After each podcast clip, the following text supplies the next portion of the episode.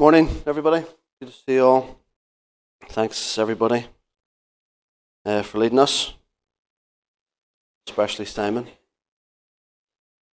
Thank you, Simon. Good to have you with us this morning. Um,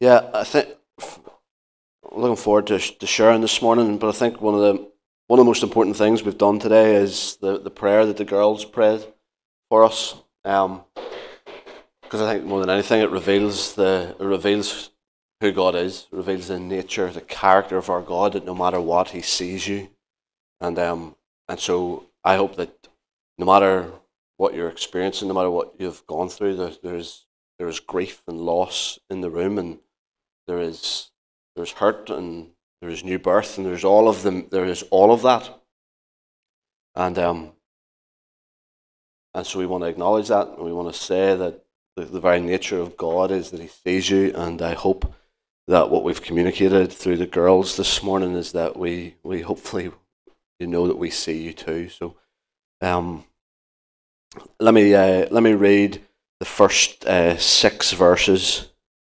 um, the first six verses of Ephesians chapter four, and then I'll pray. Um,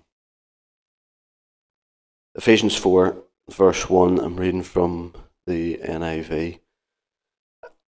Paul speaking, As a prisoner for the Lord, then, I urge you to live a life worthy of the calling that you have received. Be completely humble. Wait, be completely? Oh, no, no, no, that was wrong. What did you do, Delilah? Be completely, breathe in. Humble, gentle, and kind. Been doing that. I have been doing that all week. Now that I'm here, I'm panicking. Be completely humble, gentle, and patient, bearing with one another in love.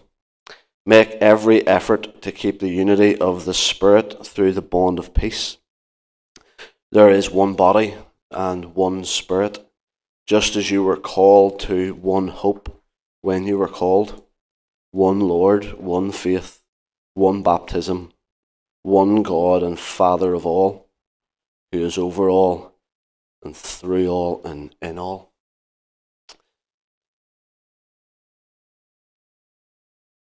So, over the last number of weeks, we have been in this. Uh, we've been in this incredible letter um, that Paul wrote to the church in Ephesus.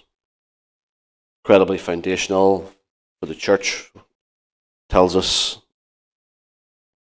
the church, who, who, who we are, the heart of God for the church. First three chapters remind us of the gospel story. The first three chapters have told us a wee bit of who God is and the way He works. And um, and then so we, we, we suppose we paused before our family service last week, which was just wonderful. Um, thank you again, Lila. And uh, but just before that, we had we had paused, and, and before we, we moved from uh, the gospel story to our story, we wanted to talk a wee bit about um, our values, our our vision, who we feel that God has called us to be um, in this place at this time. And um, I hope that was helpful for you, whether you've been here a long time or not. Um, so so here we are. We're starting in the chapters four 4, 5, and 6. And so, if the first three chapters are who God is and the way He works, maybe the next three chapters are who we are and the way that we work.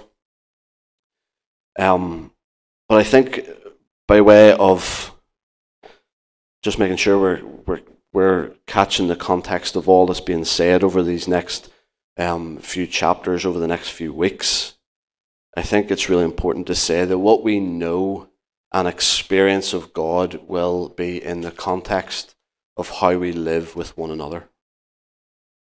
And so it's not just, I, I don't think we just come and communicate about the nature and the character of who God is, and that's just like isolated, out on its own information. Everything that we know and experience of God is, will be, I think, always in the context of how we live with one another. And so there's a part of me that is reluctant to make this, to just like as if this is just some abrupt, abrupt shift. I'm sure I said it right. To, um, to just go, well, here's the, the first three chapters, now here's the second. Um, I do think it is it is a transition point, and it doesn't say it in my version, but it's it's it's in therefore. Some of your versions will say therefore. So in light of all that who God is and the way He works and what He's called the church to be and how He's called the church to function, um, therefore this is this is how you are to live. This is how you are to live with one another. And so I don't want it just to be an abrupt shift from God to us. I think we've talked about this several times. We don't want to sever. Sometimes we get into difficulty when we sever the head from the body, when we sever Christ from the church.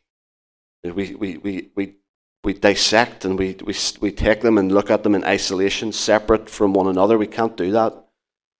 And so we're still we're, we're speaking about the head and the body. We're speaking about Christ and the church in just continuous, reverent life giving conversation. And that's what, that's what church, that's what these times are about. If we're doing it right, it's just this continuous conversation between the head and the body, Christ in the church, where he speaks to us, and we together, we, we speak, we speak with him. And so over the last number of weeks, we've seen a wee bit of God's intent for the church. We've seen Paul's prayers for the church. We've suggested that this letter, the whole letter, is, is cradled in the language of prayer. So, prisoner of the Lord, we could almost just talk sometime around that. We could just talk about Paul, talk about his life, and here he is writing this remarkable letter, this this um, stunning church manifesto. It feels like from his prison cell prisoner for the Lord, then I urge you to live a life worthy of the calling you have received. Again, some of your versions will say to the calling, live a life worthy of the calling to which you were called.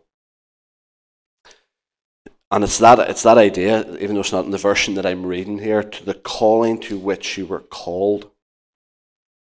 And I'm, I'm really hoping that uh, I can communicate this well. Um, I didn't pray, sure didn't. Let me pray. I really feel like I need to pray for these next, this next wee bit. Father, I pray that you would, um, that you would be so near. Thank you for how near you've been as we've celebrated Bernardo and we've, uh, we've um, prayed over the ladies of this church as we've worshipped you, as we've offered um, all that we have. We've poured out our praise to you. God, I pray that you continue to be near as we uh, continue to um, hear what it is that you would want us to hear.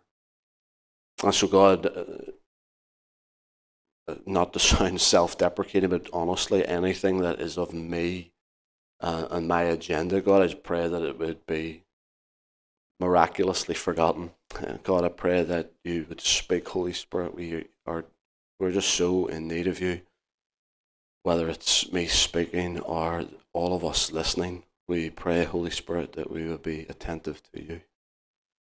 In Jesus' name. The, the calling to live a life worthy of the calling to which you were called. I just think it's important to point out so the, the, the, the Greek word that we have for the church, I think if you've been around church long enough, you'll know this Greek word at least the ecclesia. And so it's used nine or ten times throughout Paul's letter when he mentions the church. He's just he's using an ordinary word from ordinary life. this wasn't just a, a made up word to speak about about the church. It was just an ordinary word taken from ordinary life. It was a it was a gathering of a people in a particular place. And so this this to which you were called, the root word of this is, ta- is, is taken from the word ecclesia. And so I think that is useful. I think it is a useful thing to know that th- what this word does at its root keeps us constantly aware that this assembly, this ecclesia, this gathering, this congregation, the body, this body of Christ, whatever imagery or metaphor you prefer, this community, this body, this gathering is the community of the called. I think it's really important you hear that. To be part of the church, to be part of the body, to be part of the ecclesia that is gathered, you are a community of the called. So again, I feel like I've said this several times over the last number of weeks. I would love to look every one of you in the eye and say, You are part of the community of the called. You're, you are part of the body of Christ, and that means you're a community of the called. You now have a calling. And we're going to talk, that's what we're going to fill this time with over the next number of weeks.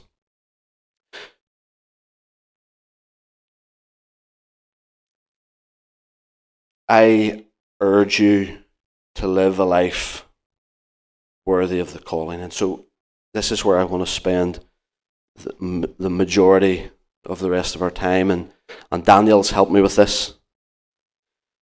Um, so there's three types. There's three types of language that uh, that Paul uses um, in his letters when he's calling people to live a life. When he's call, when he's encouraging them to to communicate in this gospel that has been entrusted to us. And the three these three types of language is what I want to want to reflect on for a moment. Again, it's going to make me look smarter than I am.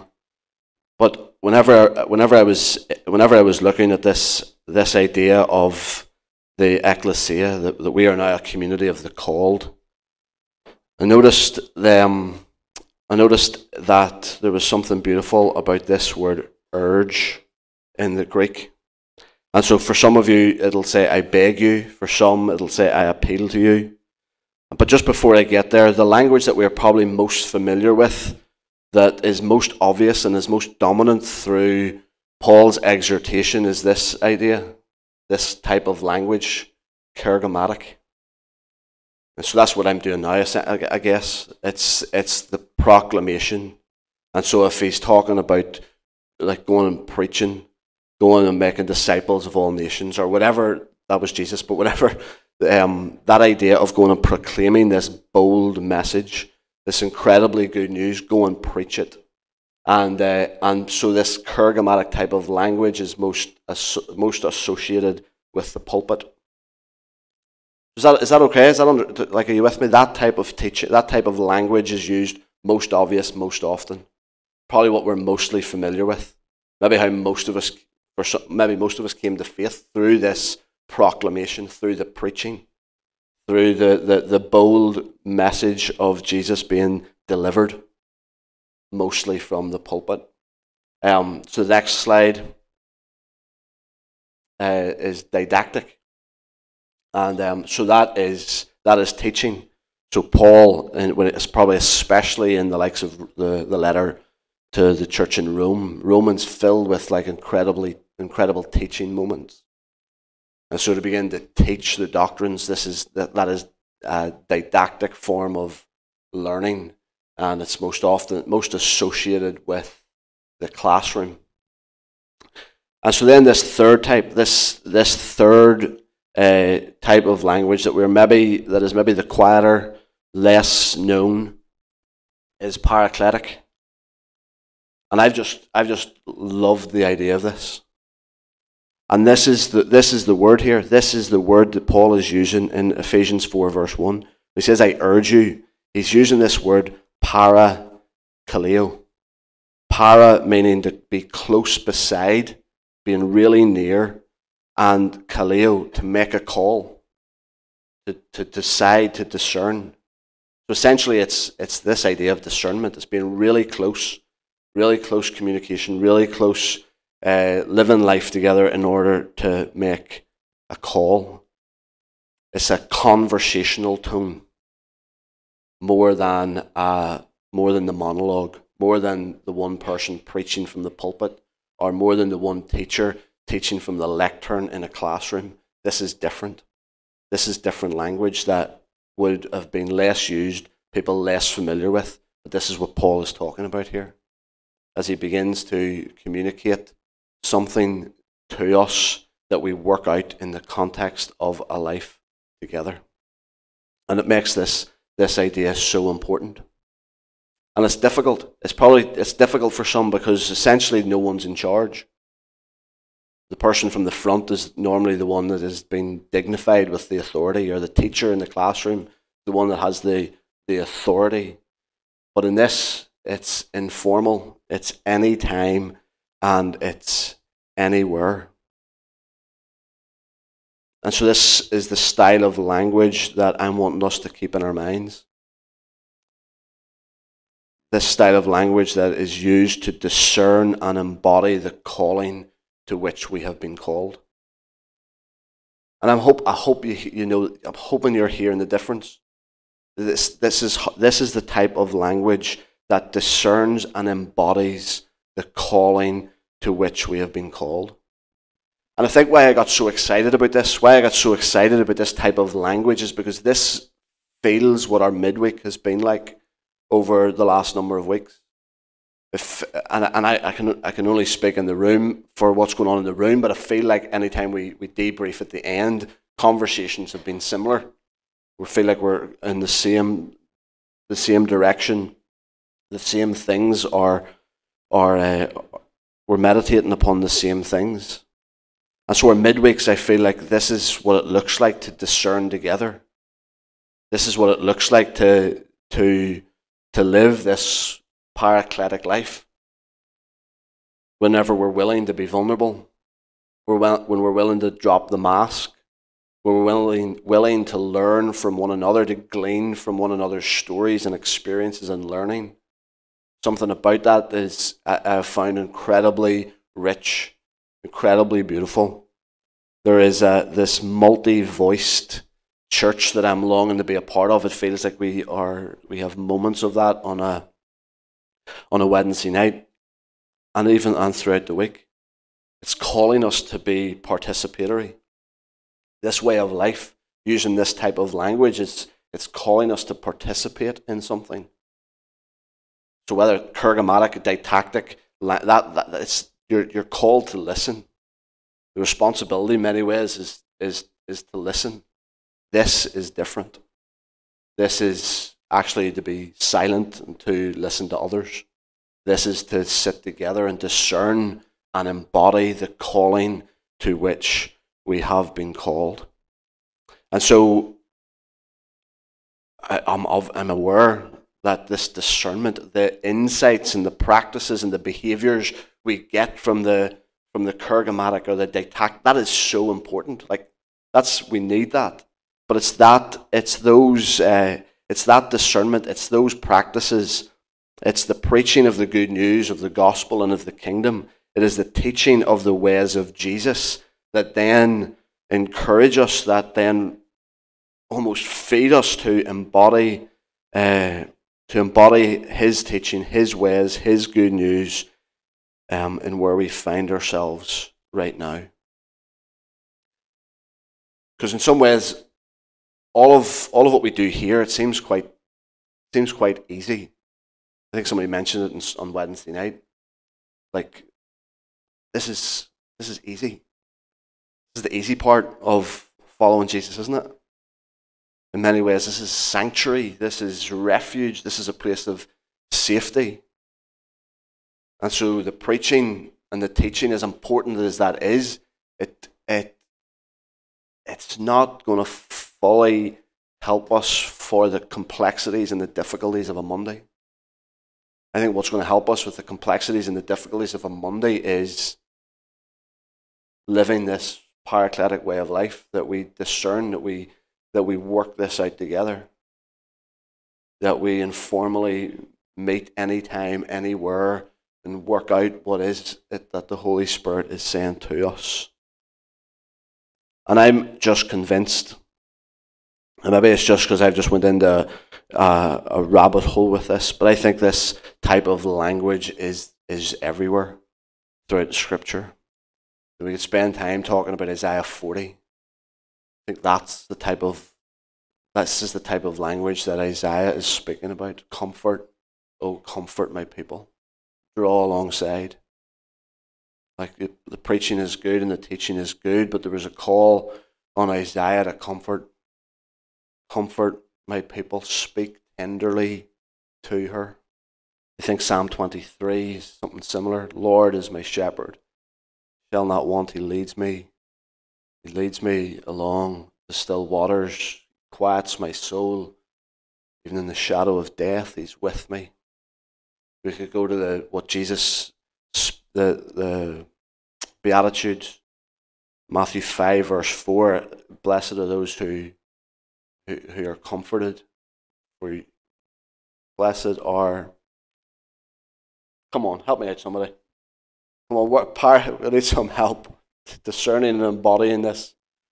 Blessed are those who something for they will be comforted. Anyway, it's that sort of it's that para parakaleo that is that is used by Jesus in this in that part of Matthew five. And we're back again. I can't remember the last time. It doesn't probably not not uh, too long ago, but I'm back again in Jesus' final words in John 13, 14, 15, 16, 17, and 18. And I think this is the language that Jesus used in his final conversation. See, oftentimes we've got used to Jesus um, preaching, preaching from the Sermon on the Mount or teaching uh, when he's got a group of people around. Um, the, the parables and those stories that he's trying to make a point, he's trying to teach something. But I think these last, his last moments is, is this type of language. This long, unhurried conversation. I think that's what, what Jesus gave himself to. That's what he modeled as his, as his parting gift to the disciples.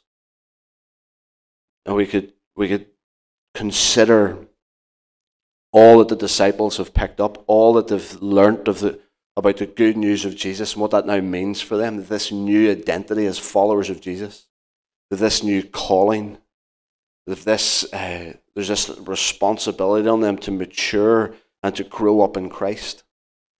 And because Jesus is going, he recognizes for them to continue to grow up and mature in Christ, they need, they need something and he introduces them, Jesus introduces them to a new word. And I think it maybe says this word in some of your versions, it will just say the paraclete, the Holy Spirit, the counselor, the advocate, the advisor, the comforter. Jesus introduces them to this new word, paraclete, and you're going to need Holy Spirit. This this is language of Holy Spirit, I believe. This is language of relationship. This is language of intimacy.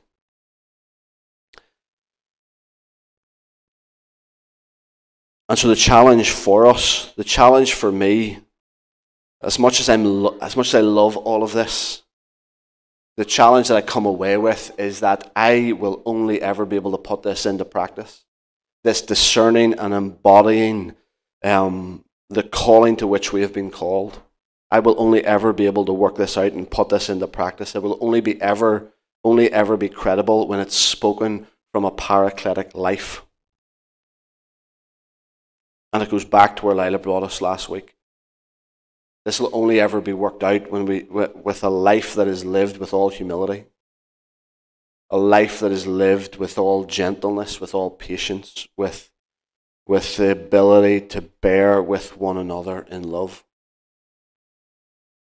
It's only going to be credible when it's spoken from that type of life. And so there's part of me just loved just diving into all of this. And then I felt that challenge. felt that challenge. You're only ever going to be able to practice this and work it out. You'll only ever be able to preach about it authentically or communicate it authentically when you're living a life that is filled with humility and gentleness and patience.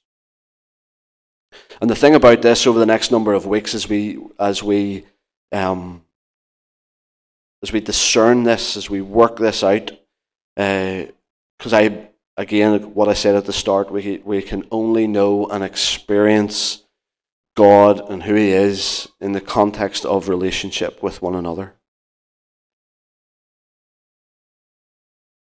And if you're if we're not, if I'm not, if I'm not actively working this faith journey out with people during the week, if I'm not actively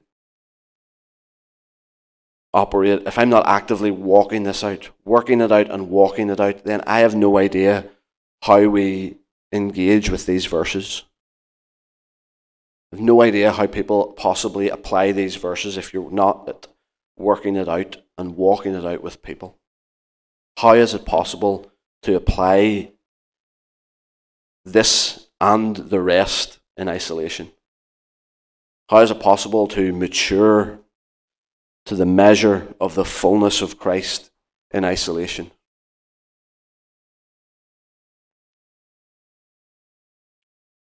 I'm talking more, I think I'm talking more about just on a Sunday. And I'm so glad that you're here. I'm so glad that you're not in isolation this morning. I'm so glad that you're part of a, of a faith community. I'm so glad that you're part of the body. But I think it's more than that. You can still live, I think you could probably still live in isolation in terms of walking and working out your faith journey. You could still be in isolation from Monday to Saturday. I just think you can't apply what Lila shared with us last week and making every effort to keep the unity of the Spirit if you're not working this out in the complexities and the difficulties of a Monday. And so we can brilliantly, we can have the best preachers come and stand on, I want to say our platform, our rug. We can have the best preachers come and stand on our rug we can invite the best teachers to come and um, we'll head up, we'll create a classroom upstairs, we'll bring in the best the best people to perfectly, succinctly, accurately teach us the kingdom way of Jesus, the kingdom life. But if we don't robustly develop the idea of this, then the chances of growing to the full measure of Jesus, I think, become less. In fact, I would say that the chances are really dim for us to grow and mature, and that's what Paul's talking about the whole way through. That could be that's one of the evident themes throughout this whole letter. What it looks like to mature and grow up, to have roots that will go deep in in Jesus. And so it's not going to be from the most well polished preaching and the most accurately succinct teaching. It's going to be from living out this para athletic. I feel like I've said that often, it's losing meaning. but the, this, this way of life, we don't robustly develop this idea, then all of that other stuff, it's not going to help us grow to the full measure of Jesus. Um, I don't think I'm up for pushback. Like, we let's work it out. Um, there's more. There's more to. There's more to say. I'd love to spend. And maybe we, there's. I don't think there's any rush. I'm going to wrap up here. Uh, I know we've read those verses in four, five, and six. One body, one spirit. I love that we sang that this morning. Do you feel the darkness tremble when all the saints joined in one song? Um, but there's probably too much to say for that. Um, you nodding there, Judith? Yeah. Thanks. Um, uh, that is, uh, I'd love just to think there's more to spend around that. Um, this idea of unity uh, and diversity, the calling that was simultaneously both. Um, Father, help us, help us robustly work this out together. In Jesus' name, amen.